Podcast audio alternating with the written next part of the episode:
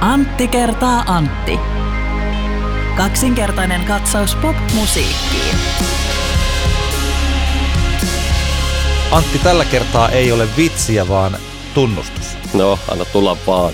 Minä olen profeetta ja minun sanani vaikuttavat tulevaisuuden liikkeisiin. Mm, okei. Okay. Koska Mehän ollaan aikaisemminkin kunnostauduttu profetioissa. Kyllä. Meillä on mennyt paljon oikein On, erilaisia on, on, asioita.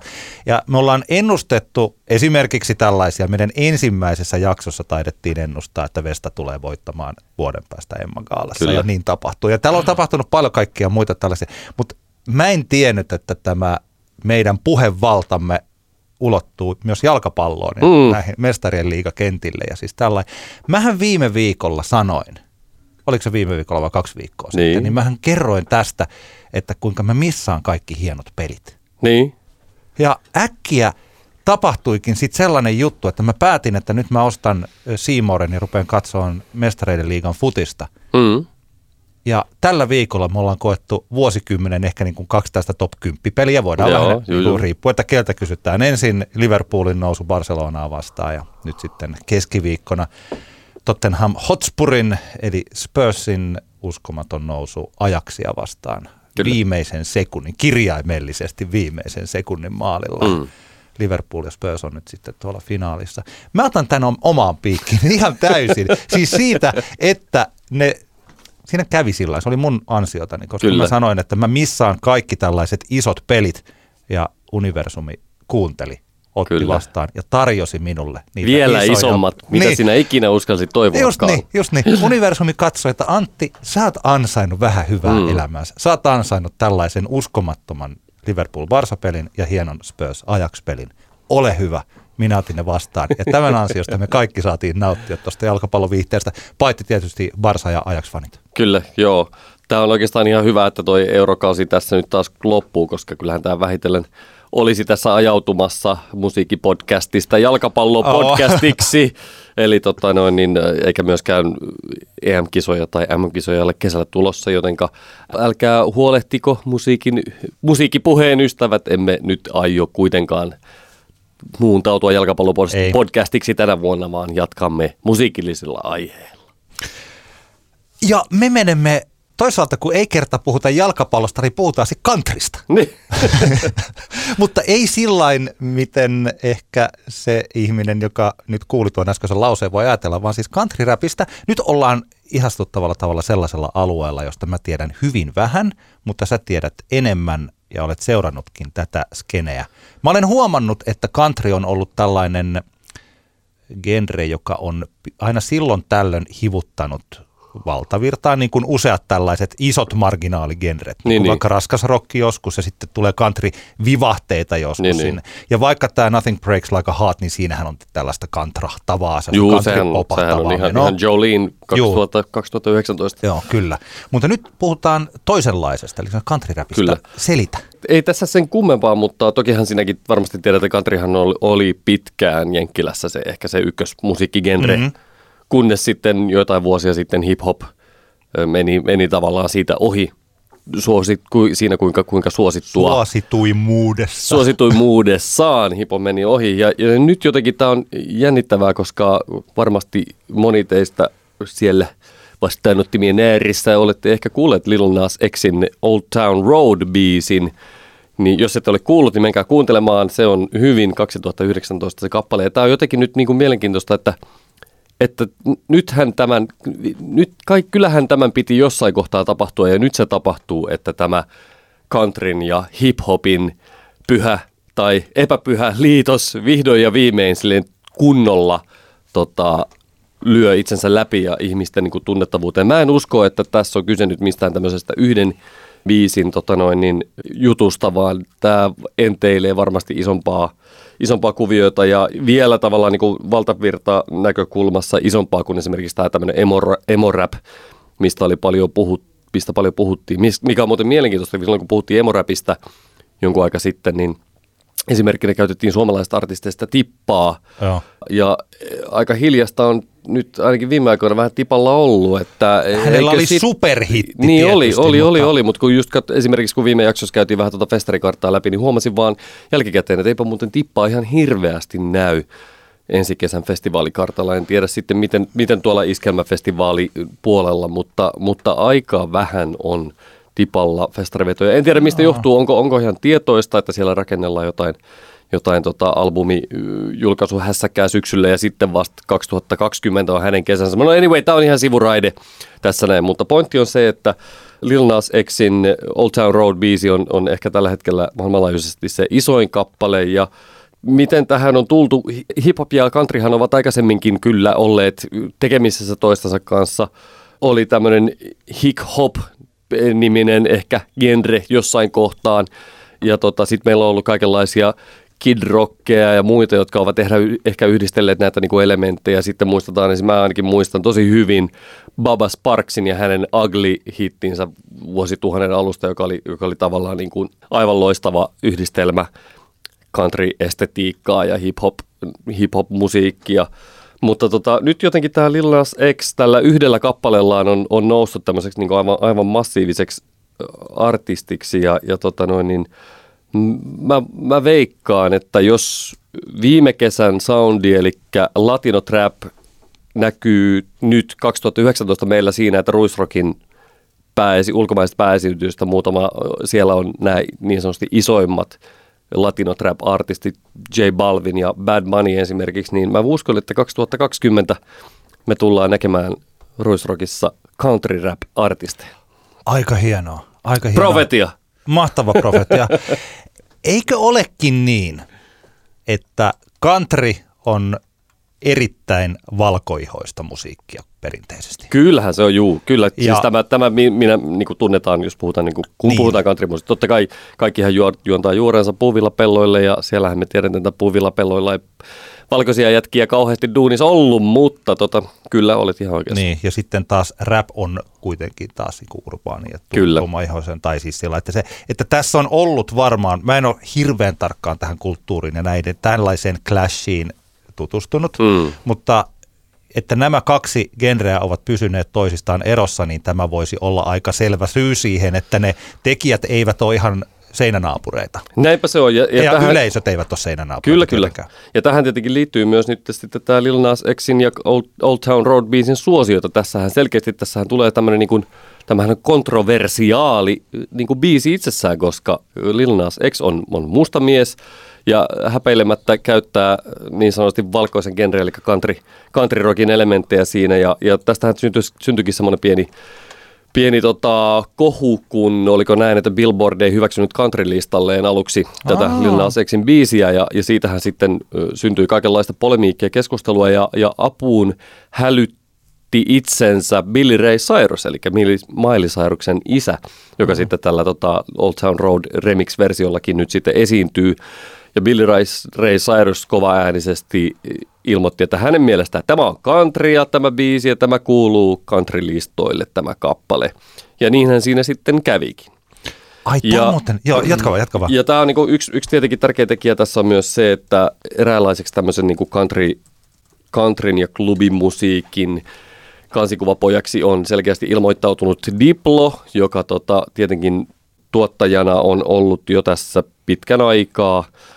15 vuotta semmoisessa niin kuin etulinjassa siitä, että kun jotain uutta tapahtuu klubimusan puolella, niin kyllä Diplo on pyrkinyt olemaan siinä niin kuin etulinjassa tuotannollisesti ja, ja oman niin kuin muutenkin presenssinsä, nykyään somepresenssinsä mukaan. Nykyään Diplohan, jos katsoo hänen Instagramia, niin hän, hän siellä poseerailee tämmöiset yliampuvat eh, country rodeo kimaltavat kuteet päällä ja ihan selkeästi tota, on ottanut tämmöisen roolin, että hän, hän nyt niin kuin puskee tätä country, country klubimusa räppijuttua eteenpäin. Ja Tästähän muuten on tästä Old Town Roadista itse asiassa aika hemmetin nerokas Diplo remixikin olemassa, joka, josta taas tulee paljon semmoisia ysäri elektronisen musan fiiliksiä mieleen. Mulla ainakin tuli esimerkiksi joku Fatboy Slimin jutut siitä mieleen, joka on tosi Aa. mielenkiintoista, mutta se on taas ihan toinen, toinen keskustelu. Mutta että tässä on tietenkin tämmöisiä tekijöitä, että tämmöiset hahmot niin kuin just Billy Ray Cyrus ja Diplo vaikka omalla auktoriteetilleen ilmoittavat ihmisille, että kyllä tämä on nyt ihan niin kuin validia, validia musaa ja tästä on nyt ihan turha kenenkään valittaa, että onko tämä countrya vai ei, vaan he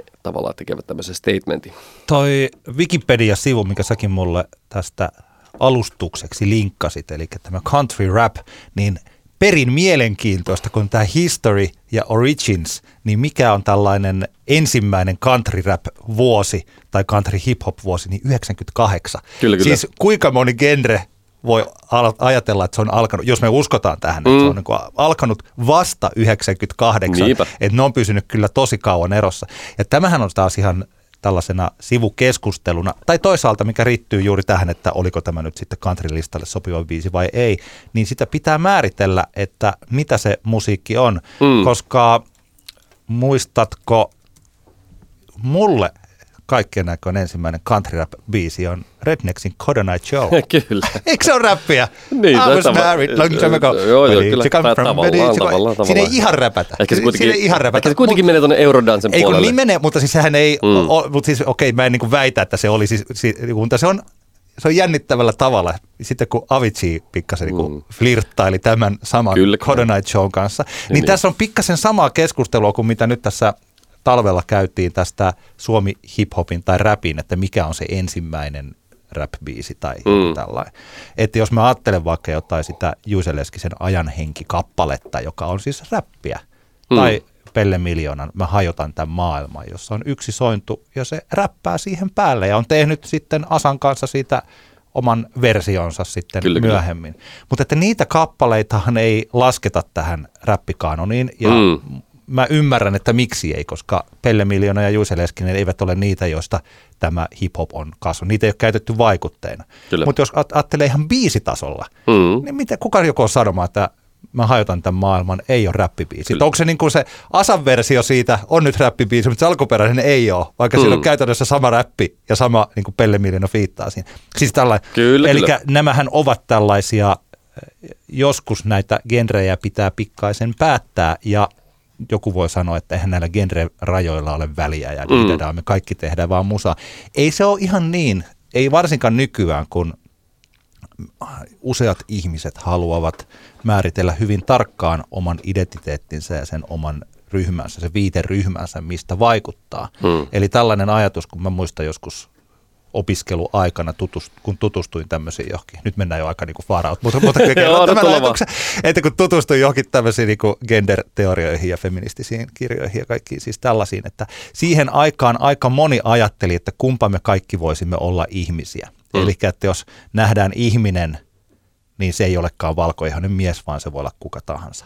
Ja silloin ajateltiin, että no kuka tahansa voi olla vain ihminen ja miksi me voi olla vain ihmisiä toisille. Nykyään se ei ollenkaan niin. Hmm. Nykyään se on ihan selkeästi, siis tosi monet haluaa, että minä olen eteläkorealainen homoseksuaali. Hmm. Ja mä en halua olla mikään ihminen. Mä olen tämä, mikä mä olen. Niin, mä olen niin. ylpeästä perin, perimästäni ja mä olen täsmällisesti tätä. Siis tällainen ajatus kyllä, kyllä. on nykyään vallalla ja se tietysti saa myös tällaiset valkoihoiset öyhöttäjämiehet hämmennyksiä. Niin, sen, niin. sen takia ne tuolla niin kuin lähettelee tappouhkauksia minne ehtii. Siis kyllä, tällainen. Kyllä. Ja, ja se, on, tämä, se tekee maailmasta vaikeamman. Mutta mä koen, että tämä on yhtä jotenkin tietyllä tavalla samaa keskustelua, että onko tämä, jos on olemassa tuolla joku tällainen syvän etelän valkoihoinen country-äijä, mm. niin hän saattaa ajatella, että tummaihoiset eivät saa tulla tähän minun musiikkiin. Siinä voi olla ihan, ihan, ihan hyvin tämmöistä, pelkoa siitä, että nytkö, nytkö tämä viedään tämä kantrikin niin. meiltä, kun ensin viedään lihan ja sitten, Just niin. sitten autot Nimenomaan. ja sitten kantri. Joo, juuri, juuri näin. Mm. Ja tietysti mä ajattelen, että mitä enemmän sinne tuikkaillaan tuolla ja tulee, tullaan tällaista, niin sitä parempi. Kyllä Eli joo. tämä on, voi olla tällainen yksi periaatteessa tällainen normaali, ihan ok, tanssittava tai ku, kivasti kuunneltava popkappale näkee, se onkin huomattavan paljon enemmän kyllä jo, kuin sitä, kyllä mitä vain. se on. Ja se Mutta on. vielä tavallaan tästä, että mi, mi, miten tämä, miten tämä niin Old Town Road nyt oikein, niin kuin, miksi tästä nyt tuli myös niin ilmiö, niin mä olen ymmärtänyt, että ei pelkästään Old Town Road, vaan moni muukin kappale ja moni muukin populaarikulttuurituote saa tällä hetkellä aika paljon semmoista nostetta tuolla ainakin Jenkkilässä tämän eh, nuorten suosiman sosiaalisen median TikTokin kautta. Ja niille, jotka ei tiedä yhtään mikä on TikTok, niin se on ymmärtääkseni tämmöinen sosiaalinen media, mihinkä, minkä käyttäjäkunta on sel- hyvin nuorta. Ymmär- esimerkiksi 11-vuotiaan tyttäreni kavereista monet käyttää TikTokia ja mä veikkaan, että se on niin keski-ikä, käyttäjä keski-ikä on ehkä siellä jossain 10 ja 15 välillä. Ja TikTokin nauhoitetaan tai, tai siellä tota, jaetaan tämmöisiä lyhyitä videopätkiä – sitten, jossa on paljon esimerkiksi tanssiminen liittyy niihin monesti, tai sitten vaikkapa laulaminen tai sitten jonkun asioiden parodioiminen. Ja Old Town Road on, on selkeästi kerännyt TikTokin puolella selke, tämmöistä niin kuin tuulta allensa ja vaikuttanut siihen, että siitä biisistä on tullut niin iso. Yksi tämmöinen toinen kappale, mikä mikä huomasin, että TikTok selkeästi, TikTokin käyttäjät ovat ottaneet omakseen, on tämmöinen aivan käsittämätön biisi kuin Boy Boy West Coastin, mikä sen kappaleen nimi You nyt? was at the club. club. Mä en tiennyt tätä biisiä ennen kuin sä Joo, siis tämä on aivan hämmentävä. Kannattaa, googlaitkaapas ihmiset TikTok ja Boy Boy West Coast. Saatte käsittämättömän määrän aika hauskaa viraali sisältöä ruudullenne. Tämä biisi on siis tämmöinen niin kuin maailman tyhmin räppibiisi. Tämä on niin kuin kaikilla tavoilla semmoinen niin kuin hölmöimistä hölmöitä. Esittäjä on tämmöinen latino sälli, jolloin hän selkeästi ehkä korostaa jollain meikillä omia viiksiään ja kulmakarvojaan, saa hänestä hieman ehkä komisen näköisen. Ja, ja tämä biisi, tästä biisistä alun perin, kun se on varmaan jotenkin SoundCloudiin tai jonnekin alun perin päätyy, niin tämä itse artisti Boy Boy West Coast teki tästä vaan tämmöisen lyhyen videopätkän, missä hän niin kuin kuppi kädessä vähän niin kuin elehtii ja räppää sitä biisiä. Ja tämä on sitten synnyttänyt sinne TikTok-universumiin ihastuttavan määrän tämmöisiä hauskoja imitaatiovideoita tästä alkuperäisestä. Boy Boy West Coastin videopätkästä. Ja se, miten tämä nyt liittyy tähän Lil Nas Xiin, niin tämän tyyppiset kappaleet, niin kuin vaikka tämä Old Town Road, joka on tavallaan tämmöinen niin kuin suunnattoman hölmö, mutta älyttömän tunnistettava samaan aikaan, niin tämmöinen TikTokin kaltainen sosiaalinen media, sehän elää juuri tämän tyyppisistä kappaleista. Ja tämä Boy Boy West Coastin biisi on ihan samalla tavalla. Nämä on, näitä yhdistää mun mielestä näitä biisejä se, että ne molemmat on suunnattoman yksinkertaisia ja selkeitä ja tunnistettavia. Toki olen sitä mieltä, että Old Town Road on, on sillä on niin kuin kappaleena ansioita ihan eri tavalla kuin tällä Boy Boy West Coastin biisillä, mutta tämä on, jos mietitään nyt sitten, että miten, minkä, minkälaisia biisejä tässä vaikka tulevaisuudessakin nousee, minkälaisia tähdenlentoja tulee, minkälaisia, kuinka nopeasti joku artisti voi, voi nousta kuuluisuuteen, niin, niin se voi olla, että esimerkiksi se, että se biisi on tällaiseen TikTokin kaltaiseen sosiaaliseen mediaan soveltuva, mm. niin sillä voi olla suunnattoman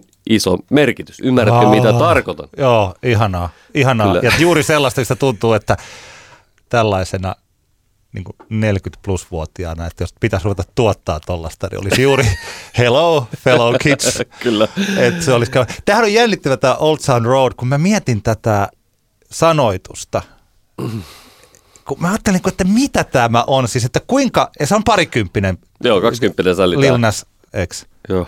Yeah, I'm gonna take my horse to the old town road. I'm gonna ride till I can't no more. Joo. Ja sitten siellä gonna... räpätään jotain Gucci, Gucci noista cowboy bootseista ja niin poispäin. Cowboy hat from Gucci, Ai, se oli hattu, Wrangler jo. on my booty. Can nobody tell. Siis jotenkin tällainen, että, että miettii, että mun suora tulkinta oli olisi tämä, että tähän on piruilua. Mutta, niin. mutta, koska, mutta toisaalta, kun mä, mähän on niin ulkona, että ei Niinpä. mun tulkinta validi tässä, että mitä hän on ajatellut, olisi kiva. Ei, eikä... mä, mun, mä, en, mun on, niin kuin, mä ymmärrän, että miksi se tulee mieleen, niin. mutta vaikea nähdä, että tässä olisi minkään asteista no. ironiaa tai sarkasmia tässä biisissä. Ihan, mä veikkaan, että vaan tähän varmaan nuori jätkä, joka on ehkä fiilistelee country ja sitten se on päättänyt, että vitsi, mä teen tämmöisen räppibiisin, missä mä laulan tavallaan niin. niin kuin, nä, tämmöisistä hommista. Mutta tosi on... hienoa, että otetaan se räppikeino, se tyyli, mm.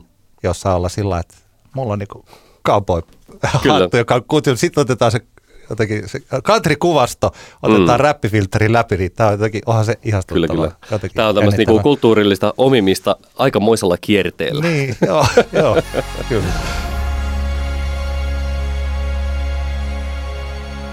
Kuudestoista kesäkuuta tulee kuluneeksi kolme vuotta siitä, kun Paula Vesala julkaisi debyyttialbuminsa – mä olen tässä kihelmöinyt minun kielenkantani ja sormeni näppäimistöllä, että mun on pitänyt kirjoittaa tai käydä läpi tämä minun tulkintani siitä levystä, koska mä silloin kun se ilmestyi, niin mä pidin siitä enemmän kuin mun kuplassa pidettiin. Mm-hmm. Ja sitten mä kuuntelin sitä tästä syystä aika paljon.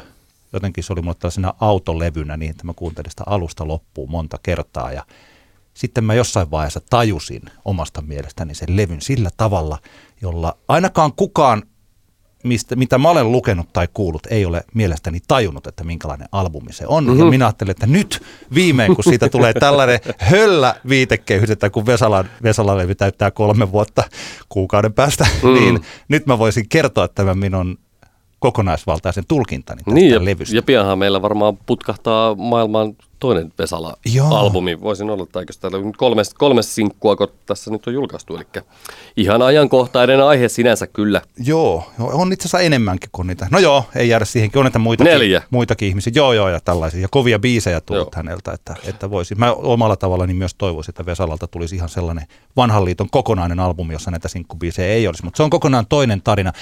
Sä et ollut kuunnellut, toki näistä Vesalan musiikiltahan ei voi välttyä, mutta tällaisena kokonaisena albumikuunteluna sä kuuntelit sen nyt. Minkälainen olo sulla siitä levystä tuli näin ihan yleisesti? Joo, mä en siis tota, mä en ollut aikaisemmin tätä albumia kuunnellut alusta loppuun asti, kunnes nyt sitten kun sä sanoit, että sä haluat tästä keskustella, niin nyt, nyt mä sitten kuuntelin sen ja, ja tota, lähdetään siitä ensinnäkin, että silloin kun tämä tämä albumi tuli, niin totta kai, ja sen jälkeen näille niin kuin sinkkubiiseille, isommille biiseille, hän on, niillähän on niin kuin väkisinkin altistunut. Ja, ja kyllä mä niistä on, olen niin kuin pitänyt lähestulkoon kaikista aika, aika paljonkin. Et aina koko ajan siinä on niin semmoinen fiilis ollut, että tämä on niin kuin keskivertoa kiinnostavampaa kotimaista valtavirta popmusiikkia. Ja, ja tota, mä muistan, mä näin sen silloin sen Vesalan ihan ensimmäisen julkisen live-esiintymisen, joka taisi olla Valtteri-festivaalilla sitten silloin 2013 varmaan, ei 2016 niin. anteeksi, oh. 2016 oli ja, ja tota, se oli ihan mielenkiintoinen keikka, ehkä siinä kohtaa oli vähän se, tuli semmoinen fiilis, että no tämä nyt on vielä vähän tämmöinen, tämmöisessä niin kuin vaiheessa tämä live-toteutus, en ole nähnyt sittemmin, mutta toden, todennäköisesti ensi kesänä tilanne korjaantuu ja, ja tota, tämä oli mun mielestä niin kuin kokonaisuutena hirveän paljon miellyttävämpi kokemusten albumin kuuntelu kuin mitä ehkä mä ajattelin. Ja mun mielestä tällä albumilla on niin kuin vain yksi biisi oli semmoinen, minkä aikana mieli alkoi harhaileen jonnekin ihan muualle. Mielen, siis, eli, eli albumi on siis niin kuin eheä kokonaisuus, mm. jossa on hyviä kappaleita. Mikä se biisi oli?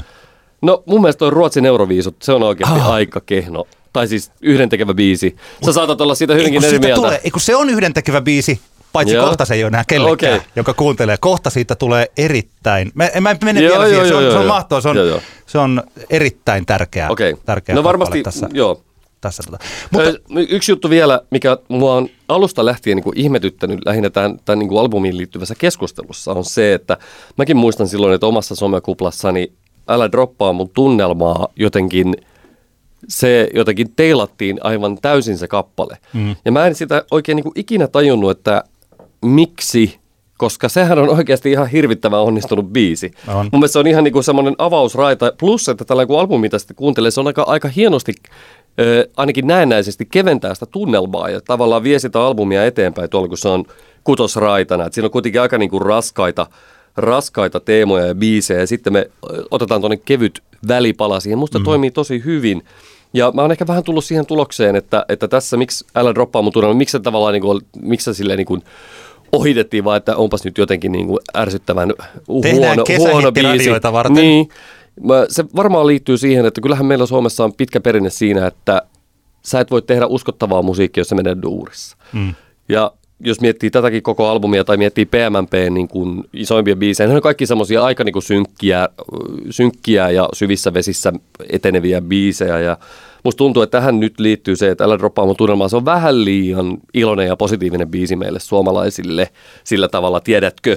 Niin kuin esimerkiksi tämänkin albumin kontekstissa, että sitä ei ehkä se, oli, se on helppo, suomalaisen on helppo ohittaa duurissa menevä positiivinen biisi, kun rinnalla on synkkiä, pitkiä, rajuja kappaleita, jossa lauletaan siitä, kuinka kaikki menee surkeasti, niin sitten tämmöinen tota, no niin, iloluontoinen biisi on vaan helppo vetää ohi. Mä tässä kihelmöä, että minä pääsen kertomaan myös siitä oman tulkintani. Kyllä.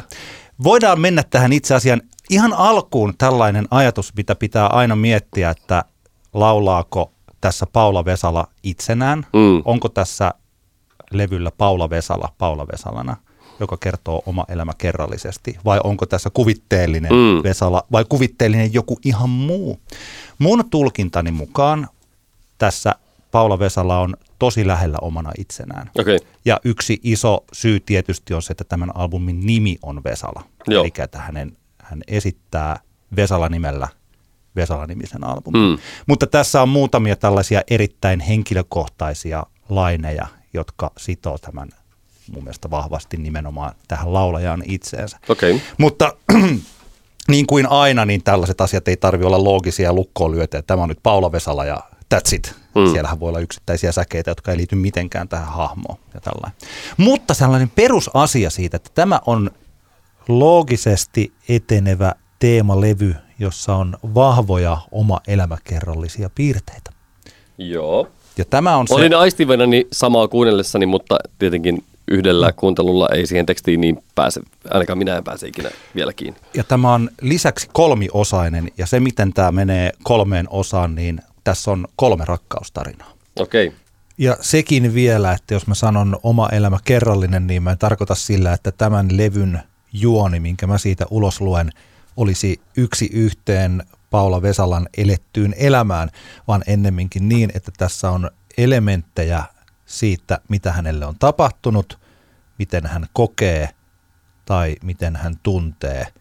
Eli että mä luulen, että tunnelmat ja yksittäiset kohtaukset voivat olla totta – ja sitten taas siellä voi olla lukuisia kohtauksia tai tämä koko tarina, joka ei mitenkään ole symmetrinen sen kanssa, mitä Paolo Vesala on omaa elämänsä elänyt.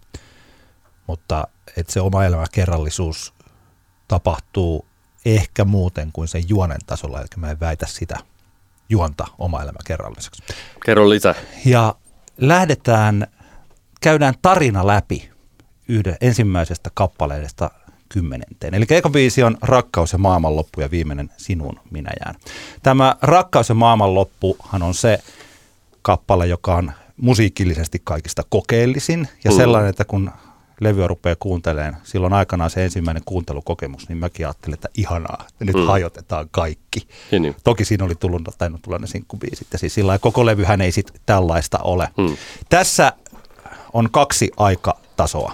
Eli tässä on se henkilö, joka kertoo, minkälaista hänen lapsuutensa oli. Mhm. Tämä lähtee lapsuudesta. Eli tämä, mulla oli tapana niin kovaa rakastua, mutta yleensä ne pojat ei tahtonut mua. Ne pyysi mua auttaa läksyissä, mutta leikki vierasta välkällä. Eli tämähän on niin kuin hyvin selkeästi se, missä tota, mun mielestä aikuinen muistelee, minkälaista hänellä oli lapsuudessa. Ja tässä luodaan se teema koko levylle. Ja se teema on se, että haluan rakastaa, mutta se rakkaus menee pieleen ja se rakkauden loppu on tässä ehkä se maailmanloppu. Et maailmanloppu ei ole tällainen Götterdämmerung, joka lopettaa tämän maapallon, vaan maailmanloppu on sen rakkaussuhteen loppu. Ja Tytöt ei soita kitaraa kappale, eli seuraava, niin siinähän ollaan päästy nyt teini-ikään. Joo. Eli tytöt ei soita kitaraa laulussa, puhutaan juuri tämä, mun mielestäni tässä ollaan sellaisia 16-17-vuotiaita ja vielä siellä pienessä paikassa, Kyllä. jossa on tämä pikkukaupungin ahdistus ja ylhäältä päin annetut roolit. Mistä, mistä Vesala on muuten kotoisin? Missä Paula on varttunut? Onko, onko tietoa? Kärsämäeltä, itse asiassa onhan Oho. sitä käyty läpi. Joo. Joo. Hän on No ollut niin. hyvin tällaisessa pienessä paikassa. Aivan, ja Kuopion musiikkilukiossa sitten ollut. Joo. Mutta tytöt ei soita kitaraa siis. Oletko huomannut, että tämähän on hyvin lähellä tätä pumped up kicks? Kyllä, sehän on tuotannollisesti hyvin selkeästi sieltä otettu tota, noin, niin vaikutteet. Jo, mikä on muuten mielenkiintoista se, että biisinä nyt kun kuuntelee näitä molempia, mm. niin mun mielestä ehkä tämä on niinku aika monen ansio tälle Vesalan biisille. Toki otetaan huomioon, että tässä on nyt kuusi vuotta nuorempi kappale. Siis. Niin. Mutta että jotenkin tuntuu, että tämä on vähän kestänyt aikaa paremmin niin kuin jopa tuotannollisesti tämä Vesalan biisi kuin, kuin tämä Foster the People in Pumped Up Kicks. Tämä on mun, mun mielipide. Joo, mä koen, siis tässä on vaan mä luulen, että valtaosa vaikka suomalaisista radion kuuntelijoista, niin hän eivät eh, sitä Foster the Peoplea ehkä tiedä, paitsi niin. jos ei, kyllähän sekin silloin suomalaisessa radiossa soi. Mutta että aika iso osa välttämättä ei ole tätä yhteyttä huomannut, ja sitten ne, jotka ovat sen huomanneet, niin aika yleisesti sitä on pidetty joko tahallisena tai tahattomana musiikillisena varkautena. Minä en pidä sitä sellaisena Ahaa. tahallisena musiikillisena varkautena. Mun mielestä on ihan selvä viittaus tämän Pumped Up Kicksin teemaan. Niin kuin ne, jotka ovat tutustuneet tähän Foster the Peoplein kappaleeseen, niin tähän on siis kouluampumispiisi, tämä, okay. tämä Pumped Up Kicks. Eli se, mikä tarkoittaa, tässä mullakin kesti vähän aikaa, kun tajuta, että se kicks hän tarkoittaa siis tennareita. Toi pumped up kicks mm. tarkoittaa tällaisia, mikä se oli se Riipokin pampit, oli siis sellaiset tosi kalliit tennarit, Joo. joita rikkailla eh, lapsilla mm. oli varaa käyttää. Ja sen, te, sen takia tässä kertosäkeessä lauletaan All the other kids with the pumped up kicks. You'd better run, better run, outrun my gun. Tämä on siis to, tosiaan, niin kuin, tämähän on niin kuin aika kamala kappale mm-hmm. sillain. Jos ajattelee, että tämä kertoo tosiaan niin kuin kouluampumisesta tai henkilöstä, joka ei välttämättä tee sitä, mutta ainakin unelmoida sitä. Mutta tässä on, että tota, yeah, found a six-shooter gun in his dad's closet hidden, oh, in a box of fun things. Joo. Tämä on siis tota, niin, mutta kun sitten taas palataan Tytöt ei soita kitaraa kappaleeseen, että tämä musiikillinen viittaus kouluampumiskappaleeseen, niin tämä todella nostaa sitä pikkukaupungin ahdistusta. Mm. Ja tässä kappaleessa taas on tämä kertosäkeen viimeinen laini, lähdetään saunan taakse käymään. Sehän tarkoittaa tietysti mun mielestäni, että mennään panemaan, mutta siinä on myös tämä saunan takana on vielä tilaa mennään saunan mm. taakse ja ammutaan niskaan. Eli tällainen yhdistelmä seksuaalista halua ja teini-angstia pienessä kaupungissa. Mm-hmm. Niin kuin tällaisella intertekstuaalisella musiikkiviittauksella varustettuna. Niin kuin todella taitava kappale tässä, mm. tässä tarinassa. Eli että lapsuudessa pojat jätteli häntä leikkikentillä ja lähti autonäyttelyyn ja teini-iässäkin on tämän tyylistä ahdistusta, mutta kuitenkin haluttaa, mutta ahdistaa. Ja mä koen, että tämä kolmas kappale ei pystynyt hengittämään, niin tämä on tällaisen ehkä se sama henkilö, jonka kanssa edellisessä laulussa lähdetään saunan taakse käymään, niin tämä teinirakkaus päättyy tässä kappaleessa. Tämähän on täysiverinen erobiisi. Mm. Mä en käy sun kanssa sotaa, ei en osallistu ollenkaan. Mä haluan päästä niin kauas kuin mä voi koskaan päästä sun luotas. Tässä on myös tällainen, jos ajatellaan tuota edellistä kappaletta ja sitä, kuinka pikkukaupungista haluaisi päästä pois ja samalla niin, niin. sulkea muut pois, niin tästä halutaan päästä paitsi ehkä pikkukaupungista, niin myös siitä henkilöstä kokonaan. Niin kuin, ja oli mullakin sydän, oli mullakin tunteita, se päättyy nyt tähän. Ja tämä, nämä kolme ensimmäistä kappaletta muodostavat tämän ensimmäisen rakkaustarinan, joka sitten päättyy surullisesti tähän ei pystynyt hengittämään kappaleeseen. Yes. No, sitten hän tulee tämän albumin ehkä positiivisin laulu, tämä Tekila. Mm. Nyt ollaan jo aikuistuttu ja nyt ollaan löydetty uusi rakkaus. Ja Tekilassa se on tällainen äh, aika unelmoiva, eskapistinen kappale, mutta se voi olla myös ihan täyttä realismia, eli ajetaan rantoja pitkin yöllä aamuun päin ajetaan kovaa, ollaan hiljaa. Ja tämä saat kaataa mun napaan tekilaa, tekilaa niin se voi tulkita tällaiseksi seksiviittaukseksi, että sitten kun päästään motelliin, niin sa- mm. saadaan ensin juoda tekilaa navasta ja sitten ehkä tehdä jotain muutakin. Mutta rakkaus, kaunis rakkauslaulu ja mm. en yhtään ihmettele, että siitä tuli myös valtaisa hitti. Mutta sitten päästäänkin tähän Ruotsin Euroviisut-lauluun. Mä olen samaa mieltä sun kanssa siitä, että tämän biisin siis jotenkin tällainen hyvy, se tuntui sellainen, että tämä on aika, itse asiassa kun siinä lauletaan pliisuista Ruotsin euroviisuista, niin se ehkä tuntui myös musiikillisesti pikkasen pliisuilta. Mm. Ja sitten tässä on jännää se, että tämähän on selkeästi eniten PMMP tämä biisi koko albumilla mun mielestä, no. niin, kuin, niin kuin sävellyksenä ja, ja ehkä tuotannollisestikin. Ja se on niin kuin mun mielestä kertoo, että tämähän on silläkin mielessä onnistunut tämä Vesalan albumi, että biisi, joka eniten muistuttaa sitä, mistä, mistä, mikä teki Vesalasta niin kuin suuren tähden. Niin, että se on, niin kuin, tuntuu niin kuin heikoimmalta, niin sehän kertoo siitä, että tässä on onnistuttu niin kuin, ö, muilla osin erittäin hienosti. Mutta se, mikä tästä tekee hyvän, kun yritän nyt tarjota sellaisen avaimen, jolla se muuttuu koskettavammaksi. Paula Vesalan isä kuoli ennen kuin Paula Vesala syntyi, ja tätä olematonta isäsuhdettaan hän on käsitellyt aikaisemminkin kappaleissaan. Tässä lauletaan kuolleelle isälle. Mm-hmm. Eli tämä äh, en halunnut naimisiin, kun alttarille toiset saateltiin. Mua saata ei kukaan, paitsi jos kaikki aaveet lasketaan. Ja tämä mun häät, kai sä jostain ne näet. Mun mielestä tämä on suomalaisen musiikkihistorian äh, historian surullisin häistä kertova kappale.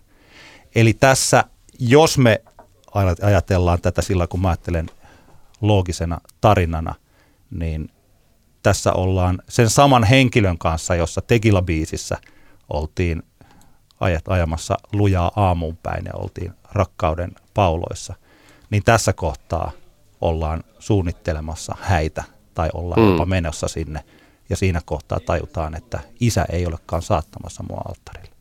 Kyllä, kyllä.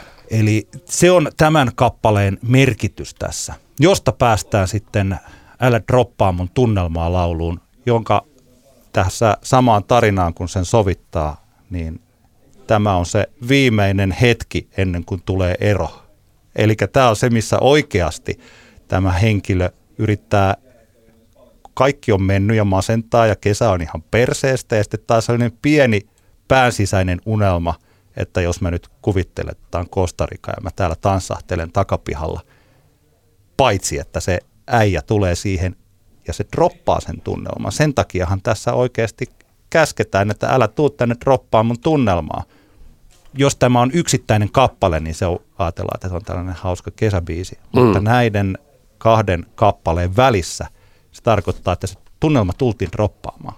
Mm-hmm. Ja mä katson, että tähän se toinen rakkaustarina. Käytännössä se ei pääty vielä tähän, mutta että tuossa se toinen rakkaus oli kunnes takkipinon suojassa siitä, siinä löydetään sitten uudelleen se ö, kolmas rakkaus. Hmm. Joka saattaa, tai joka on siis joku vanha tuttu. Takkipinon suojassa kappaleessa, siinähän lauletaan, että takkipinon suojassa otat äkkiä mua kädestä. Enää ei saa tehdä niin. Joku huomaa, älä tee mitään sellaista. Ei, mehän sovittiin. Tässä on nyt joku toinen henkilö, joku hmm. toinen mies, mutta sitä ei saa vielä. Se ei välttämättä ole muuten, on by the way, mies, tässähän ei puhuta sukupuolesta Aivan, niin hirveästi, hirveästi mutta että, että näin. Ja tässä vielä äh, kerrotaan, että tämä on teinirakkaus. Mä jopa miettinyt, että voisiko se olla se sama henkilö, jonka kanssa ollaan albumin alussa. Täällä on tämä laini, muistatko, kun joskus mm. nuorena pidit mua hiuksia, kun aloin oksentaa.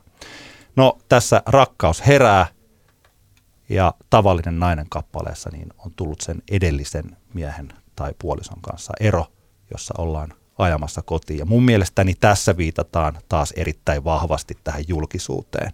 Tämä mm. tavallinen nainen, jossa on tämä sinut kyllä tunnetaan, sinä et tunne ketään, sinusta tiedetään kaikki, sinä et tiedä mitään. Mä ajattelen, että tämä on selkeästi sellainen laulu, jossa julkinen henkilö on eronnut ja lööpit huutavat. Ja hän, on, hän sanoo itselleen siinä, Kyllä. että sinä olet aivan tavallinen nainen menossa kotiin. Vähän samanlainen kuin tuossa sinun ei niin paljon rakastamasi Radioheadin Kid A-kappaleessa on tämä kappale How to Disappear Completely, jossa lauletaan, että I'm not here, this is not happening. Joo, tämä on jännä homma. Tässä on aika hyvin niin kuin hienovaraisesti tämä tämmöinen niin julkisuuden kiroja ilmaistu. Yksi asia, mikä, mikä tota, joka nyt kun tämän albumin kuuntelin, niin tuli mieleen monella tapaa nyt Kisun nämä kaksi Momentum EPtä. Mm. Tietyllä tapaa mun mielestä nämä Kisun Momentum EPt ovat tämän Vesalan Vesala-albumin jälkeläisiä tietyllä tapaa. Ja tässähän tässä yksi, mikä mulla niin pomppasi niin semmoisena vähän huonona tekstinä Kisun tältä Momentum kakkoselta tässä artistin artist, narsisti-biisissä tämä – kohta, missä se puhuu, kun tässä biisissä hän selkeästi kisu puntaroi julkisuutta ja muuta. Siinä on tämä kohta, että tämä on vähän niin kuin, tavallaan niin kuin, se on ongelmallista, kun artisti laulaa tavallaan julkisuuden kiroista mm. ja sitä, minkälaista on olla niin kuin julkis ja niin poispäin. Se ei, ei, mä en usko, että se on niin kuin, pitkän päälle se ei ole niin kauhean kiinnostavaa varsinaisesti kuuntelijan mielestä. Mun, mä en usko, että mä oon niin yksin tämän homman kanssa, mutta tässä Kisun biisissä hän laulaa, että joskus tähkäsen muotoili hienosti, joko vitun tai hyvin huonosti, mutta ei koskaan normaalisti liittyen siihen, millä tavalla ihmiset kohtelee niin. julkisuuden henkilöä. Ja mun mielestä Vesala tässä, juurikin tässä kappaleessa, tässä tavallinen nainen kappaleessa, niin kuin ehkä se on vaan mut triggeröity tähkän mainitseminen tuossa Kisun biisissä, koska siitä tulee vähän semmoinen olo, että et, et onko tämä nyt kuitenkaan tavallaan niin kuin, että artisti laula meille niin kuin ihmisille tarinoita ja ei ehkä kiinnosta kuulla, kuinka tavallaan niin kuin hankalaa on olla niin. julkis. Sur- Tiedätkö, mitä mä meinaan? menestynyt. Niin, se ei, ole, se ei mm. musta ole kauhean kiinnostavaa ja mun mielestä mä mietin tätä tavallinen nainen biisi ja mulla tästä se tulikin se, se kisu niin kuin mieleen tästä biisistä ja mun mielestä tässä Vesala kyllä niin kuin onnistuu välttämään tämän. Se onnistuu kertomaan tästä aiheesta kiinnostavasti ilman, että siitä tulee tiedätkö, semmoinen vähän niin kuin hölmöolo. Joo. Muuten jäi huo- mainitsematta, Rakkaus ja maailmanloppukappaleessa on myös tosi vahva tällainen mikä tukee sitä, että tässä Paula Vesala laulaa Paula Vesalana. Eli tämä, jos haluaa vallottaa radiokanavan tai edes hetkeksi loimaa, mitään apokalyptista ei kannata panna soimaan. Että tota, poppi jaksaa jauhaa samaa, mitä eilenkin ostettiin, mitä mm. ehkä vietetään Suomi-poppi.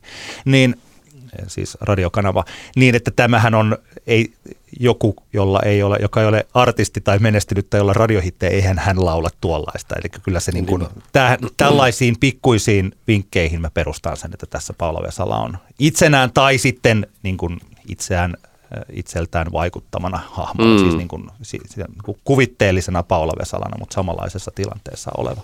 Kyllä ja vai. toki, jos mä ajattelen tätä tavallista naista, niin tässä mä en tiedä, tota, muistatko sellaista tunnetta, kun olet ehkä joskus kosinut jotakuta ja saanut ehkä joku sormuksenkin sormeen, mm-hmm. niin kuin minäkin olen saanut sormuksen sormeen. Ja ensimmäistä kertaa kävelee se sormus kädessä tuolla jossain kaupungilla. On semmoinen olo, että kaikki huomaa, että nyt on rengastettu. siis tällainen, kyllä, mä kyllä. muistan sen päivän, kun mä eh, kävelin sormussormesta. Mm. Mulle tuntui siltä, että kaikki tietää tästä. Niin, niin. tuossa on jotenkin siis samanlaista. Eli että mul, mä heitin pikkasen ehkä hatusta tämän lööppijutun, mutta mä jotenkin voisin kuvitella, että tässä mm. on sellainen julkis josta kaikki tietää, että nyt on tapahtunut näin. Kyllä, kyllä. Mutta se voi olla ihan kuka tahansa muukin hahmo, ja se toimii, että tämä ei ole suoranaisesti julkispiisi. Katsokaa nyt, kun julkis tässä suree eroaan, mm. julkista eroaan, mutta että voisi tulla, että monella muullakin sellainen olo, joka on eron tullut, joo, joo. eron kokenut, että tässä on nyt tavallinen nainen menossa kotiin. Niin, niin. kaikki niin. hyvin. Kaikki kyllä, kyllä. hyvin. Joo, ja sitä, tätä mä just tarkoitan tässä, Joo. että Vesala onnistuu tässä tekstissä juuri yhdistämään tämän tavallaan tämän, nämä, nämä ulottuvuudet erittäin hienosti. Mutta tavallinen nainen kappaleessa lopulta se ero on tapahtunut, joka tässä Älä droppaa mun tunnelmaa kappaleessa tietyllä tavalla konkretisoitui sellaiseksi, että tästä ei enää ole paluuta sellaiseen eh, ihanaan eh, parisuhteeseen. Kunnes sitten täältä lähdetään kääntymään jälleen valoa kohti. Tämä, mitä jos sä oisit silti munkaa, niin kyllä tämä on se täsmälleen sama henkilö, joka takkipinon suojassa otti kädestä hmm. edellisessä, siis kaksi kappaletta sitten. Tämä, tota, missä sanotaan, että sillä toisella, joka otti kädestä kiinni ja silloin todettiin, että me ei saada tehdä tätä, koska hänellä on molemmilla ehkä on tahoillaan puolisot. Ja nyt lauletaan, että hän on helpompaa seuraa, vierelläsi voittaa kaikki esteet, mukavampaa et vaan saa. Joka tavoin hän saa täydet pisteet ja sitten päästään tähän eh, kohta siihen ihanaan kertsiin. Vaikka osaan kyllä neuvot sulle antaa, niin mitä jos sä olisit silti munkaan? Tosi jotenkin, tämähän on mahtava kappale ja tosi hieno mm. siis tällainen, että se, kenen kanssa sä nyt olet, se on sulle täydellinen ja, se on tyy- ja sä saat olla tyytyväinen siihen valintaan. Ja minä olen marraskuinen yö, joku, joka kaipaamatta kuolee. Mä valvon poltan juon. Väsymätön ruoska sielun nuolee. Mua ahdistaa enkä sukulla eikä mitään. Mutta jos sä silti olisit munkaan. Kyllä. Kunnes päästään tähän Sinun minä jään kappaleeseen, joka muuten on siis niin kuin kauneimpia suomalaisia kappaleita näin ylipäänsä, ehkä tällä vuosituhannella tai muuten aivan niin kuin uskomattoman kaunis, ihastuttava laulu. Ja tyylilajikin muuttuu, että äkkiä tästä tällaisesta aika pimeästä ja ahdistavasta tunnelmasta, niin mennään hyvin runolliseen tällaiseen. Jotenkin mä kuulen tässä samanlaista, kun kuulee jotain Sibeliuksen pianoa ja koivujen kahinaa, niin tässä on täsmälleen samanlaista tässä tekstissä. Mm. Hirvi, niin kuin tosi hienon tällaista, me pilvien patsaita vain jäljennetään, mutta ne muuttuu, katoaa niin nopeaan ja piirustukset jäävät kesken, niin kuin mekin ilmaan piirrytään. Tämähän on ihan ru- tosi runollista, ihan Mm. erilainen kuin mikä toi muu on. Tämä on se samalla tavalla, mikä ehkä useilla äh, ihmisillä on saattanut jäädä jotenkin huomioimatta. Jos rakkaus ja maailmanloppu on musiikillisesti täysin erilainen kappale kuin tämä muu levy, Mm. niin Sinun minä jään on tekstitasolla täysin erilainen kuin tämä muu, muu albumi. Ja tässä on taas viittaus tämän levyn sisällä, että mihinkä mä jälleen pohjaan tätä, että miten niin tämä on juonellinen teemalevy. Milloin huomasin, sä tarttuit käteen, jota tuskin ojensin, ja pian toinen siinä vierellä makaa. Etsii sitä samaa pientä neliapilaa, sen antaa lyhyt kesä. Tartuit käteen. Siinähän oli juuri edellisessä, tai muutama kappale sitten tämä takkipinon suojassa saata takkia mun kädestä. Mm. Eli tämä on se rakkaustarina, joka saa täyttymyksensä tässä lopussa. Sinuun minä jään. Paljon, saa, Mestari. paljon, saada tälle, paljon saada tälle levylle pitchfork-pisteinä. Paljon saada tälle. Mä antaisin nyt just, kun mä oon vielä näistä omista sanoistani, niin Ei, liikuttaa. koita, aina pulssi laskee vähän aikaa. Eh, Siis nyt juuri kun mä, mä antaisin varmaan niin kuin 9,0. Tämä musiikillisesti voisi olla mielestäni kunnianhimoisempi. Siis ja kunnianhimoisempi taas jotenkin, niin kuin, näh, en mä tiedä siis, että tota, että ei tule sellainen, että no minä kerron Paula Vesalalle, että mitä hänen pitäisi levy, levynsä tehdä. Tämä on hieno yhdistelmä tarttuvaa pop-musiikkia ja upeaa sanoitusta ja tunnelmia. Ja niin kuin vaikka Pyhimyksen levystä sanoin aikanaan tästä tapapojasta, että Pyhimyksellä on taito ottaa se puolet siitä, tämä half of what I say is meaningless, but I say it just to reach you. Eli mm. että mikä toimii, mikä on hyvä ohjenuora kaikille niille hyville musiikintekijöille, jotka haluaa olla taiteellisesti kunnianhimoisia, mutta, mutta myös kaupallisesti menestyneitä. Että ne pitää oikeasti houkutella ne massat siihen lähelle tällä mm. Popilla. Sillä pop niillä biiteillä ja soundeilla ja koukuilla. Ja sitten kun ne on siinä syvele, syleilyssä, niin sitten isketään niille rakkaus ja maailmanloppu mm. siihen, kun ne on jo siinä otteessa. Tai sitten jotain muuta hienoa, jonka ne tajuaa ehkä vasta vuosien päästä, esimerkiksi kolmen vuoden päästä kuunnellessaan Antti kertaa Antti podcastia. niin, niin siis, eli, tämä on se sellainen, että, että näin, jotenka, että jos mä ajattelen, että tämä, ja Kisu on nyt selkeästi, vaikka mun mielestä Kisu on hyvä vertauskohta, vaikka ehkä Vesala ja Kisua verrataan niin kuin liikaa toisiinsa, mm. mutta että se on mun mielestä hyvä vertauskohta, koska Kisu on nyt tässä kohtaa päättänyt, että nyt mä en viekottele popilla näitä tähän syliin. Niin, Niin, niin. nyt mennään sit ilman sitä poppia. Mä, mä leikkaan tästä omasta ilmaisustani nyt tällä hetkellä sen popin pois ja katsotaan mitä tulee. Ja tulee tällaista. Niinpä, niinpä. Ja, tota, ja se on mahtava eh, siis päätös häneltä tehdä ja mä luulen, että hänellä ei tule suuriakaan ongelmia, jos hän haluaa jossain vaiheessa ruveta taas tekemään popmusiikkia, Niinpä, niin niinpä. hän tietää ne keinot kyllä, että sitten ruvetaan tekemään vaan pikkasen enemmän melodiaa ja koukkuja Niinpä, ja vähän, toisteisuutta.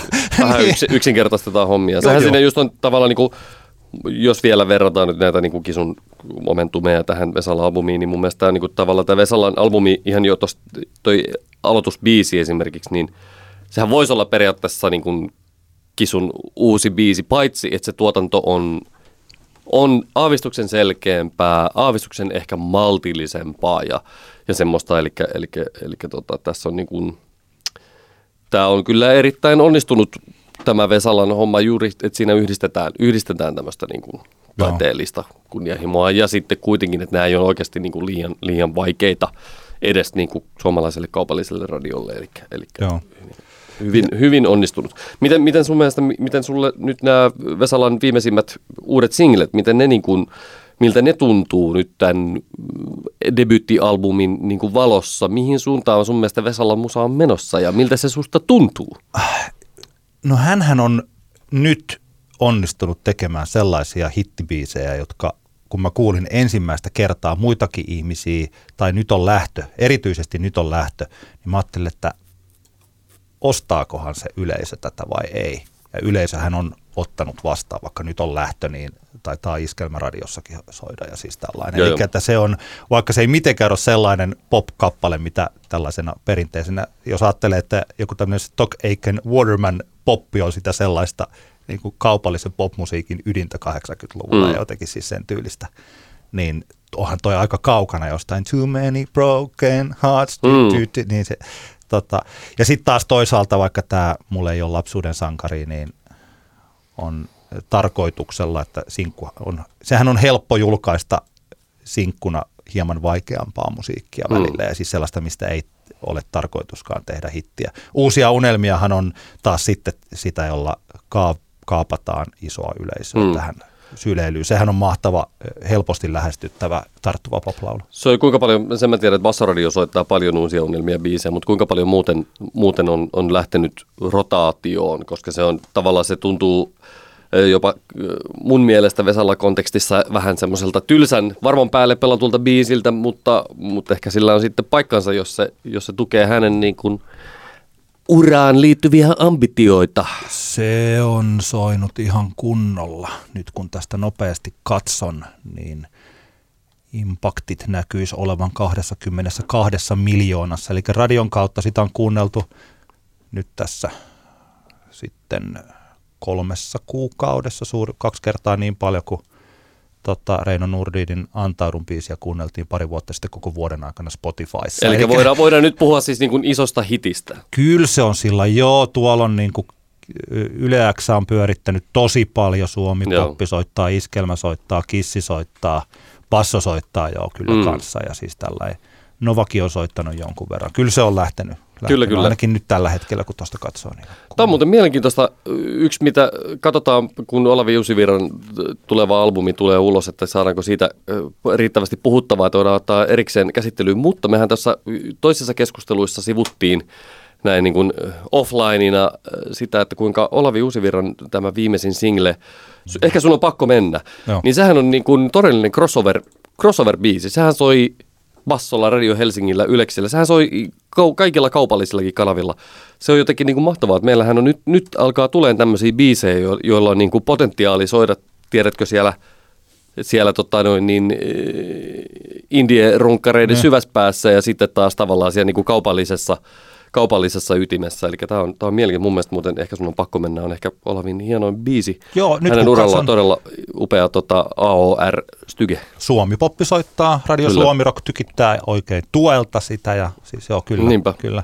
Voidaanko, voitaisiko me ajatella nyt tämmöinen niin suureellinen, jos asiaa koetaan nivoa niin kuin kasaan, että olisikohan Vesalan Vesala-albumi ollut tavallaan semmoinen tietynlainen day one suomalaisessa popmusiikissa, jossa äh, tavallaan semmoinen tietynlainen tekeminen, me me- meinaan tämän albumin rohkeutta ja sitä sitten, kuinka se myös on mennyt valtavirrasta läpi. Niin vaikka, vaikka niin kuin sä oot monta kertaa sanonut, että Suomi, Pop- Suomi Pop-festareilla tai vastaavilla, niin ö, Vesalan live on liian vaikea jengille. Niin, tai se oli iskel. Iskelmä, joo. iskelmäfestareilla liian vaikea jengille, mutta silti tavallaan semmoinen päivä yksi, jolloin josta eteenpäin artistit vähitellen alkaa tekemään tämmöistä musaa, joka, joka pystyy koskettamaan näitä niin sanottuja ääripäitä, tiedätkö? Joo, ehkä mä luulen, että siis se voi, jos ajattelee tällainen niin kuin ground zero, siis kyllä mähän olen monta kertaa kehunut Kisun Polaris-levyä. Se on tullut lokakuussa 2015 ja se Joo. on ollut mun mielestäni Kisun sellainen ensimmäinen askel pois valtavirrasta. Sehän ei ole mitenkään,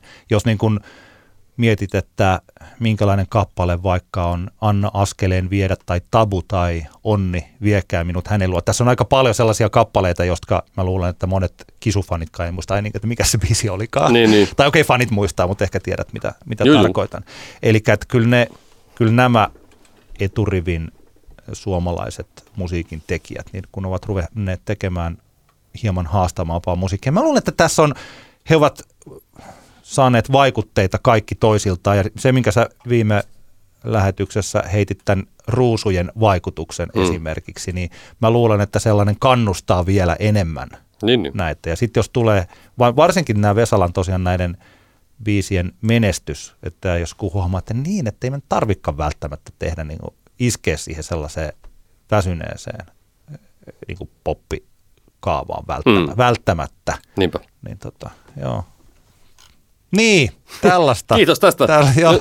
Sydämesi keveni. Sydämen, sydämeni keveni. En tiedä, saiko sanottua ihan kaikkea, mitä mä olin ajatellut. En varmaan saanut, mutta että tämä oli, tässä kuitenkin käytiin tällainen periaatteessa läpi se, että miten tuossa miten tota, tämä. Ehkä mä voisin vielä nyt ottaa sen, siis niin kuin lyhyt, mennään sitten eteenpäin. Tämä älä droppaa mun tunnelmaa, että mä koen sen enemmän kuin tällaisena musiikillisena hyppäyksenä pois, niin sen tyylisenä, mikä on, mistä me taas ollaan puhuttu tässä elokuvallisuudessa tai TV-sarjoissa.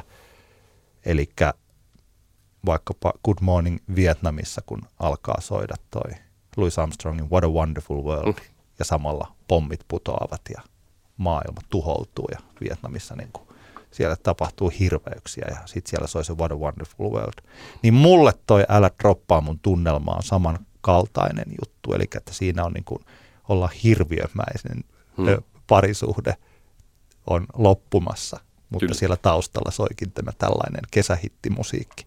Ja sitä ei pidä erehtyä luulemaan sen takia tällaiseksi niin kuin kokonaisuudesta irrallaan olevaksi tyhjän, kesä, kesähitti, niin, tyhjänpäiväiseksi. kesähitti yr, yritelmäksi. Silloin kun sen katsoo kokonaisuutena. Näinpä. Se on eri asia, kun käsitellään biisejä, voi käsitellä myös yksin. Kyllä. Ennen kuin mennään Älä nuku tämän ohi biiseihin, niin muistuttaisin teitä, rakkaat kuulijat, että 22. päivä 5. meillä on jälleen kerran levyraati tuolla Tampereen Arthouse Cafe Kehräsaaressa. Tervetuloa sinne. Julkistellaan vaikka ensi viikolla tuossa sitten noita meidän raatilaisia, koska meiltä itse asiassa puuttuu yksi raatilainen. Jos jollain on joku ihan loistava ehdotus meille, ketä meidän kannattaa kevätkauden viimeiseen levyraatiin pyytää raatilaiseksi, niin antaa tulla. Mutta tosiaan 22. päivä 5. kello 19.00 Arthouse Cafe Kehräsaaressa. Tervetuloa. Tervetuloa, tervetuloa oikein paljon. Mutta kerropa Antti, mikä sinun Älä nuku tämän ohi biisisi on? Me olemme parinkin otteeseen maininneet Jesse Markinin. Jesse Markinin Blood-kappale oli meidän Älä nuku tämän ohi biisi viime kesänä. Se oli sulla hienosti sen sieltä bongasit. Ja Jesse Markin julkaisee Folk-nimisen levynsä tämän kuun lopussa. Taitaa olla 31. päivä toukokuuta perjantai. Niin tämä virallinen julkaisupäivä on tulossa juuri niin korkeatasoinen levy kuin mitä nämä julkaistut singlet ovat antaneet odottaakin. Mä eh, kirjoitin tuosta Soundiin arvion ja haastattelin myös Jesse Markinia tai Jesseä, koska Jesseksi häntä täällä sanotaan on tiimoilta, että en nyt tässä kohtaa syö noin sen kirjoituksen tai niiden eväitä, paitsi että voin sanoa sen, että Jesse on ihmisenä aivan upea tyyppi. Hän on siis sellainen, että ensimmäinen puhelu, minkä hänelle koskaan tein, mikä oli tämä haastattelu ja oli tietty määrä kysymyksiä ja mä tietysti olin kuunnellut tätä levyä tosi paljon ja lukenut niitä sanotuksia ja mulla oli myös paljon häneltä kysyttävää siitä, niin me juteltiin, useasti tällaiset haastattelut saattaa kestää vaikka kymmenen minsaa ja sitten loppuu juttu. Me juteltiin melkein tunti mm. ja hän on mahtava, mahtava kaveri. Vääntää upeata Tampereen murretta. Se on kyllä ihan uskomatonta siis se Tampereen murre. Se on aivan, aivan suunnattoman Joo. Hän on siis tässä 2000... Varmaan, varmaan siis helsinkiläisten ja turkulaistenkin mielestä aivan yhtä mahtavaa kuin meidän on. mielestä. Hän on siis Viljakkala, joka on tässä Ylöjärvestä, Tampere Ylöjärvi, sieltä puolisen tuntia pohjoiseen, niin siellä on Viljakkala. Siellä hän on lapsuutensa kuudes, kuusivuotiaana muuttanut sinne. Mutta siis Jesse Markin julkaisi tältä uudelta albumilta singlen Hope. Tämä tuli jo tuossa kuukausi sitten, eli tämä on tällainen kuin neljästä viiteen viikkoa vanha juttu. Se on tämän albumin viimeinen kappale myös. Ja se on ehdottomasti siis kuuntelemisen arvoinen upea laulu. Se kivalla tavalla myös nivoo yhteen tämän teeman, jossa käsitellään hyvin paljon tällaisia rodullisia asioita ja identiteettiin liittyviä kysymyksiä ja sitä, mitä Jesse haluaa olla ja missä hän kokee. Niin kuin. Siis että se on tosi tällainen elämänmyönteinen ja voimakas levy.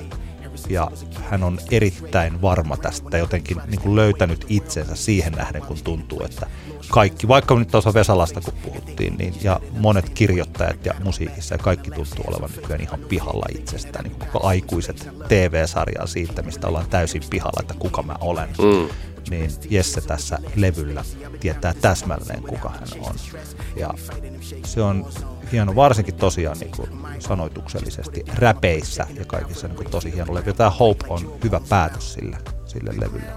Se on toivoa ehkä tällainen paremmasta tulevaisuudesta, mutta, pare, mutta myös siitä, että tämä What Do They Know, missä on, että jos joku en mä tiedä, mä luulen, että jos joku oikeasti kuuntelee, mitä hän tuossa laulaa ja mitä hän tuossa räppää, niin voi oikeasti niin kuin samaistua vahvasti siihen sellaiseen pehmeään minuuden ylistykseen siihen, että mitä noin ulkopuoliset tietää. Mm. Pidän siitä erittäin paljon. Kyllä. Toivomme Jesse Markkinin maailmanvalloitukselle kaikkea hyvää. Kyllä. Ö, törmäsin taannoin Jessen managerin Martin Linnakoskeen ja puhuttiin vähän Jessestä ja hän kertoi, että varsinaisia ulkomaan valloitustoimenpiteitä ei ole vielä edes millään tavalla oikein aloitettu. Jossain kohtaa ne varmasti aloitetaan ja, ja tota, eipä nyt tule ainakaan musiikin laadusta jäämään kiinni se homma. Että toivotaan, että kaikki menee suunnitellusti.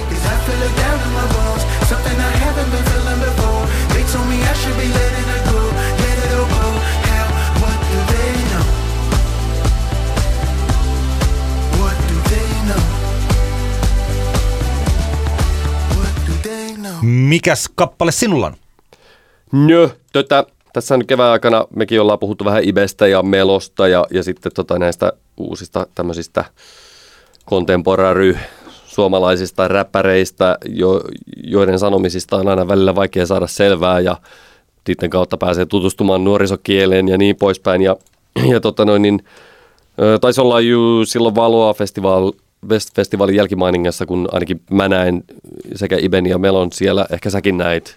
Se oli se yhteiskeikka. Joo, näin, näin kyllä. Ja kyllä. Tota, mä ainakin itse silloin, silloin kovasti kritisoin sitä Melon keikkaa ja sitä, kuinka semmoinen minkäänlainen artistius ei minulle siitä keikasta välittynyt, varsinkin kun vertaisi sitten Ibeen, jonka, jonka albumia on, on kovasti se meidänkin podcastissa kehuttu ja monessa muussakin, muussakin tota, mediassa. No, nyt Melolta tuli neljän biisin EP, tämmöinen nimeltä Active EP, ja, ja tota, mä aloin tätä kuuntelemaan sillä ajatuksella, että voi, että, että olisipa kiva, kun Melokin tekisi nyt jotain niin kuin, hyvää musaa edes jollain tasolla, koska, koska tota, tai että kun se on selkeästi sitä niin kuin meloa pusketaan samalla tavalla kuin mitä Ibeä pusketaan, mutta melo on jäänyt paitsioon mun mielestä selkeästi siitä syystä, että musa ei niin. ollut yksinkertaisesti vain yhtä hyvää, Joo. eikä hän ehkä myös se, että hän ei ainakaan mun mielestä ole ollut ollenkaan niin hyvä esimerkiksi, niin kuin, tai häne, hänestä ei ole välittynyt semmoinen – artistius samalla tavalla, tai että ei ole yhtä kiinnostava hahmo ehkä, sanotaanko näin. Niin, nyt oli kiva sitten kuulla, että tämä Active EP, tässä on oikeasti aika niin kuin vahvaa yritystä, hyvää meininkiä ja mun mielestä ehkä Melo on osoittaa, että hän vähän niin kuin haluaa silleen oikeasti tavalla vaikkapa kirjoittaa niin kuin riimejä ja, ja tota, tämä Tiikeri-biisi on riemastuttava kappale. Sympatiani Meloa kohtaan nousivat huomattavasti. Ja mun mielestä Melo on, Melo, Melo on huippu. Se, Melo onnistuu samaan aikaan kuulostamaan esiteiniltä. Ja sitten toisaalta tässä biisissä, jos on aika paljon sanoja ja pitkiä lauseita, niin semmoiselta meidän ikäiseltä höpöttäjältä, joka on aikamoinen tota niin, saavutus. Ja tota, jotenkin tämä nyt tästä välittyy tästä Tiikeri-biisistä ja ehkä koko EPstäkin välittyy se semmoinen niin kuin, oikeanlainen hiomattomuuden fiilis. Se Iben albumihan on aika, sehän, sehän on aika semmoinen niin kuin hiottu kokonaisuus mun, mun mm. mielestä. Ja tämä taas, tää ei, tästä ei ollenkaan tule semmoinen fiilis, että tämä olisi silleen niin kuin läpi mietitty kokonaisuus, vaikka tämä neljän biisin EP, vaan todella semmoinen spontaanin ja irtonaisen oloinen ja, ja kaikessa siinä oikein viihdyttävä. Ja tämä tiikeri, tämä on jotenkin niin kuin, tämä on Tämä on sydäntä, sydäntä lämmittävä biisi minun mielestä. Aika kivasti. Mä tykkään siis tästä, että kuulen aina tällainen arjessa oikealta ja vasemmalta, kuinka nuoret ja varsinkin nuoret miehet eivät osaa oikein lukea enää ja on mm. olemassa ala, ei kun siis yläasteelta niin kuin peruskoulusta valmistuvia, yleensä ne ovat nuoria miehiä, sääli kyllä, niin, jotka eivät ymmärrä esimerkiksi, jos he lukevat jonkun yhden uutissähkeen, he eivät ymmärrä sitä. He, eivät mm. osaa, he osaavat lukea, että koira juoksee kadulla, mutta he eivät ymmärrä, jos kerrotaan joku uutinen, että he eivät pysty selittämään sitä, koska heidän kielellinen osaamisensa on niin heikkoa. Ja sitten on olemassa vaikka melon tyylinen kaveri, tai niin kuin Ibe, siis näitä nuoria räppäreitä, niin hän on kuitenkin tosi kiva sananpyörittelijä. Tämä kultaa mun kaulas, kun voittajalla niin kuin 95 Den Gliederin poppii, kun popstara tytöt ottaa kuvia melonkaan niin kuin Bieberi. Tämähän on siis tosi hauskasti, että hän, hän osaa hienosti rullata kyllä, sanoja. Kyllä. Ja mä kun rakastan sanoja ja hmm. sanoituksia, niin vaikka tämä sisältö onkin nyt ehkä tällä hetkellä tällaista niin kuin höpöä. Niin, niin. Mutta että, joo, joo, joo, hyvä. Niin kuin sanan käyttäjät, toivottavasti niin kuin joku tyyppi ottaa tällaisena vaikka joku 11-vuotias kuuntelee nyt meloa, että rupeaa niin itse kirjoittelemaan. Kyllä, ja... mä varmaan, että sitä niin. tapahtuu tällä hetkellä aika niin, paljon. Niin, ja sitten jossakin vaiheessa eh, alkaa oikeasti lukeminen ja kirjoittaminen. Kaikki tämä kiinnostaa, mm. viittaukset ja siis tällaiset asiat, jotka liittyy sitten siihen Kyllä. ajattelun kehittymiseen, koska kieli on ajattelun väline ja yksinkertainen kieli tarkoittaa yksinkertaisia ajatuksia. Kyllä. Nuoret. Näin sanovat sedät. Kyllä. Hyvä biisi. Kyllä jo. Niinku 95 de gliideri. Popi ku popstar, tytöt ottaa kuvin melonkaan niinku Bieberi Mut tytöllä on raito jopa rois, niin se on mun pikku tiikeri. Monkerin takki mun päällä, ne kysy miksi no mä listolle kiipesi. Kulta mun kaulas ku jal niinku 95 de gliideri. Popi ku popstar, tytöt ottaa kuvin melonkaan niinku Bieberi öö, Eipä siinä sen ihmeempää, tämä oli Antti kertaa Antti podcast jakso numero 50, 6. 56. Kiitos kun kuuntelit ja lähetät sähköpostia anttiaxantti.gmail.com. Käy kommentoimassa ja likettelemässä vaikka meidän fasessa facebook.com kautta anttiaxantti. Kaikenlainen kommentointi, oikaisut ja, ja vinkit ovat kaikki tervetulleita meille. Kyllä, kyllä, kyllä. Meillä on tosiaan aika paljon näitä joitain kysymyksiä täällä, joihin me ei ole vastattu. Mä mietin, että pitäisikö meidän joskus heittää joku tämmöinen niin kuin, tapellaan läpi sellaisten kysymysten, joihin me oikeastaan ei olla, jostain syystä ei olla niin osattu, jos ei se ole inspannut. Mm. No joo, mutta siis on tosi kiva, että tulee kysymyksiä ja me yritämme niitä, tota, vastataan niihin, jos pystytään. Terveisiä muuten Henkke Lehtimaalle kuuntelijallemme, jonka kanssa on tuossa käyty sähköpostilla, sähköpostissa ä, aikuiset sarjaan liittyvää väittelyä ja täältä totta noin, niin, Henke kirjoittaa näin, että hei, hei, hei, nythän selvisi syy, miksi kuuntelen Antti X Antti-podcastia. Sehän johtuu siitä, että siellä on yksi viisas, sivistynyt ja seksikäs henkilö, eli se, joka ei katso Game of Thrones. Eli sinä! Kyllä, sillä se on. Oi, oi, oi, Hyvä. Oi, oi. Se, on, se on mahtavaa. Tämmöinen kommunikaatio pitää elämän vireänä ja erilaiset myös risteävät mielipiteet populaarikulttuurin asioista. Kyllä. Mutta kiitos paljon kaikille kuuntelijoille ja palataan ensi viikolla asiaan. Hei! Moro! Antti kertaa Antti. Kaksinkertainen katsaus pop-musiikkiin.